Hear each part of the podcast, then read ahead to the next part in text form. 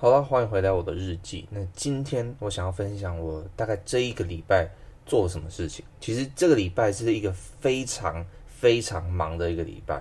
那我也觉得我自己在今天礼拜天，我也有点算是喘不够、喘不过气吧。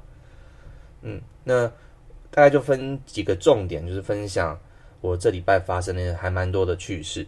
那首先第一个就是医院的部分。那医院有大概几个地方我想要分享。那第一个是我插了两次的鼻胃管，那就是这礼拜就是两次，然后都是就我第一次跟第二次插鼻胃管。那第一次学姐说叫我去插鼻胃管的时候，我其实已经有点忘记怎么插鼻胃管了。那我们之前是在呃假人的模型上插过练习过。但是呢，到实战的时候，其实我当初有点害怕，不知道怎么办。那因为我自己一向就是实战型的特色，所以遇到这种问题，我一定是先做再说，然后就直接实战实战嘛。但是因为这个是鼻胃管，它是侵入性的一个处置，然后攸关人的一个性命。就如果你插到不小心插到肺的话，那可能会肺炎，然后可能。并发败血症死亡，所以这是还蛮严重的问题。所以我也就是临时上 YouTube 看一下到底怎么插鼻胃管，然后稍微复习一下整个过程。那我也请学长就找了一个大六的学长跟我一起，然后在我旁边看看着我插。那果不其然，第一次插就被病人骂了。那病人就说他非常的不舒服，可不可以找护理师来？帮忙这样子，因为他说他第一次插的时候，护理护理自插，结果很舒服，就顺 顺利的进去。结果换我这个废物插，超痛的这样子。那当然我也不能说什么啦，因为那是我第一次，我也没有期待说第一次病人就会很满意。那第二次我插也是插同一个病人，因为他中间有呃就是做了一次胃镜，所以他要把他的鼻胃管拿出来。所以我插第二次的时候，我其实我那时候蛮担心，因为我觉得真的太太惨了，就是差两次都同一个病人，而且第一次那个病人还很不爽我，所以第二次我的方法就变得有点像是呃边跟他聊天，然后建立一个信任感吧。我就跟他聊说他现在有什么不舒服啊等等的，然后就是跟他说上次很抱歉，就让他不舒服这样子。那我也做了一些无谓的动作来。安抚他的一个情情绪，例如说，呃，通常鼻胃管你要先量一下，呃，整个鼻胃管你要插进多深的的长度。那我也说，哎，我我特别说，我哎，我为了要插准确点，我就多量了几次。但其实就量一样啦。那我只是大概用这样的方法来让病人对我产生比较信任感，让他比较安心一点。那后来插插了之后，其实我两次都是插成功的，只是。那第二次病人就稍微比较舒服吧，我觉得。但是呢，同时我也发现，因为第二次用的鼻胃管是一个比较软的鼻胃管，所以也许是因为那个鼻胃管品质比较好，所以插起来比较没有那么痛。不过后来我有问学长，那学长也帮我呃复习一下插鼻胃管的三大检查的要素。那第一个就是你要深度要够，然后你要。要听呃肺的声呃胃的声音，就是你插进去之后要打气，然后用听诊器去听。那再来说，学长可以说可以呃打一点气呃打一点水进去。所以如果今天是不小心插到呃肺部的话，你打水进去，病人就会立刻呛呛到。那如果如果是插对插到胃的话，基本上病人就不会有反应这样。所以可以用这样的方式去去检查。那还有你也可以去照 X 光这样子。对，然后。呃，最重要的是你可以反抽，就是说你抽到多空气呢，就是肺嘛。那如果你反抽是一些其他的液体，那通常就是胃胃里面的东西，因为通常肺里面不会有胃里面看起来像胃里面液体的东西这样子。好，那另外一个还蛮有趣的事情是，有我做了两次呃病情的解释，应该是我做了很多次啊。那其中两次特别的印象深刻，那这两次就是。针对同一个病人，然后我再分两天的情况下去跟他做呃一些解释看关心。那第一次这个，因为这个病人他是不能说话的，他呃有做气切，然后从他的喉咙这边不断的有一台机器在帮他抽痰，所以他通常他要讲话就是用写的。那这个病人呢，他第一次我去跟他关心的时候，他先生在旁边，然后先生有问我一些问题，然后我好像有点答错，有点答的不太清楚，这样。那我觉得这个这时候这个病人就对我产生一种不信任感。所以他那这个病人很 nice 嘛，所以他在我讲讲，他觉得呃不想再听我讲的时候，他就比了一个 OK，这样很 nice 的跟我比 OK，那我就知道他他不想要再听我讲话，所以我就只好默默的离开，这样就是跟他说谢谢。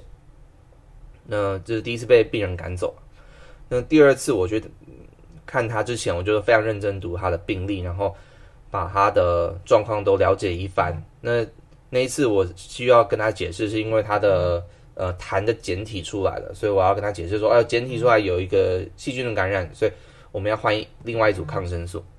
那我去解释去解释的时候，我就讲对了一些事情，例如说他很关心他这一次得的细菌是不是跟上次一样啊，这样他就问说是不是绿脓绿脓杆菌。那我因为我有看看他病例，我知道他之前有得过绿脓杆菌，而且还有另外一只细菌。我跟他说：“你之前得过两次嘛？”然后，呃，这次的细菌跟之前两次全部都是不一样的。所以，呃，当你讲出这些比较细部的东西，然后病人他的确也是得了两次，所以他就对你产生一种信任吧。我觉得，就他你知道他的病情，你很了解他病况，所以他对你讲的话也是很在意，然后也产生信任。那后来我跟他。因为他想要知道这只细菌叫什么名字，但是因为我不知道这只细菌的中文啊，因为通常我们是看英文的，所以我就另外去帮他 Google 一下，写一张纸条跟他讲说你得的细菌的中文是什么这样子。那他隔天跟主治医师查房的时候，那个病人就非常非常的开心，然后也在主治医师前面就是称赞我一番这样子。所以我觉得其实病人不会期待你去解决他的病啦，那他病就是这样嘛。有时候很难解决，但是会希望你是有认真的去关注他，有认真的看他的病历，了解他的状况，然后去关心他。我觉得这个是病人在病房最期待的一件事情。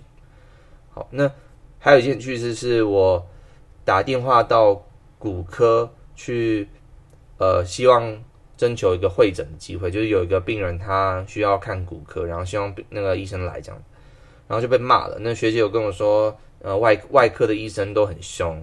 那他他觉得所有人都在浪费他时间，那尤其是像是我这种大五的废物，他很不喜欢跟他讲话，因为像第一次我打过去的时候，我我跟他说病人的情况，然后他就说：“哎，那你是住院医师吗？”我说：“不是，我是 clerk，clerk 就是嗯大五的实习生。”我说：“我是 clerk。”他说：“他是 clerk。”这样就非常非常的凶，这样。所以总之呢，我觉得以后就别不要当这种医生啦。对我觉得。不不管怎么样，不管这骨科医生多厉害，我想他也是从以前也有一段时间是大五吧，对，所以就是如果以后当医生要尽量对呃年轻的实习医生好一点，然后给他们多学习的机会。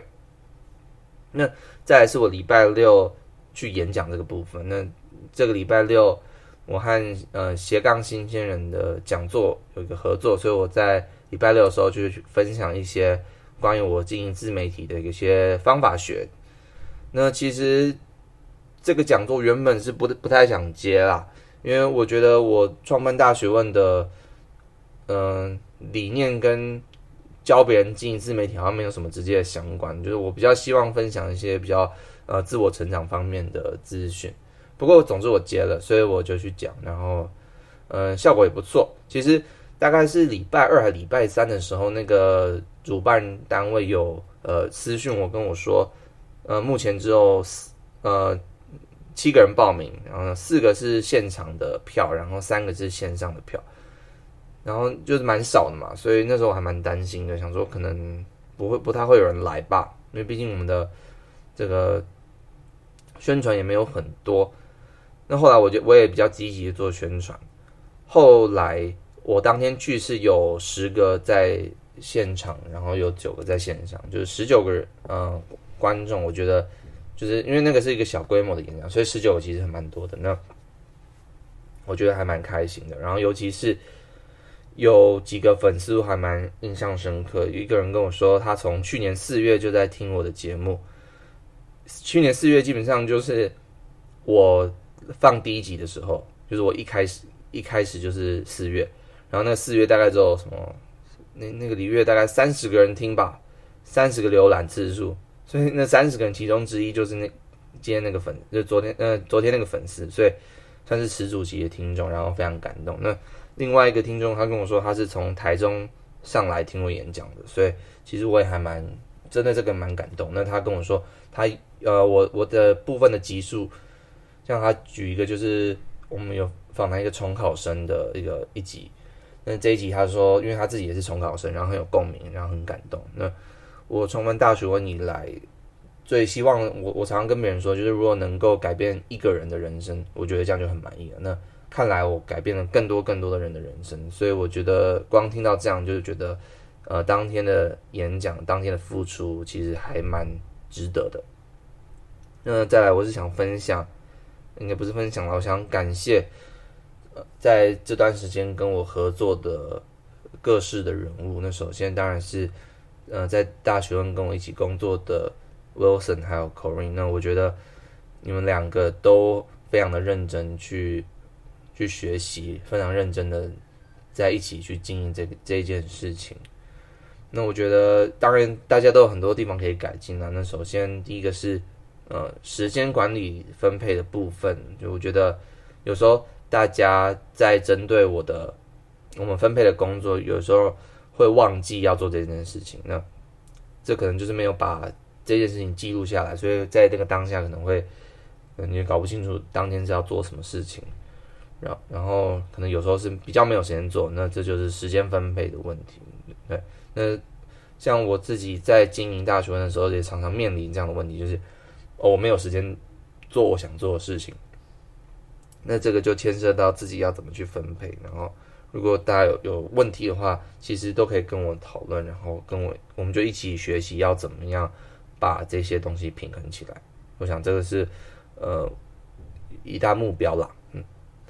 那再来是想要感谢我另外一个计划，就是关于疫情的这个计划的伙伴们。那今天有开一次会，就是我们第二次哎。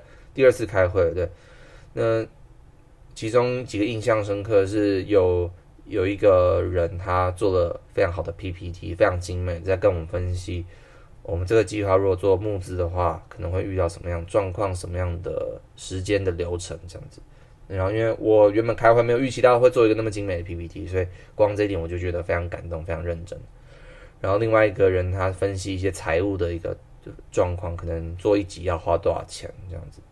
那我觉得他分析也非常的精辟，非常的有用，所以这一点我也是给他非常大的赞赏，就非常感谢这几位的付出。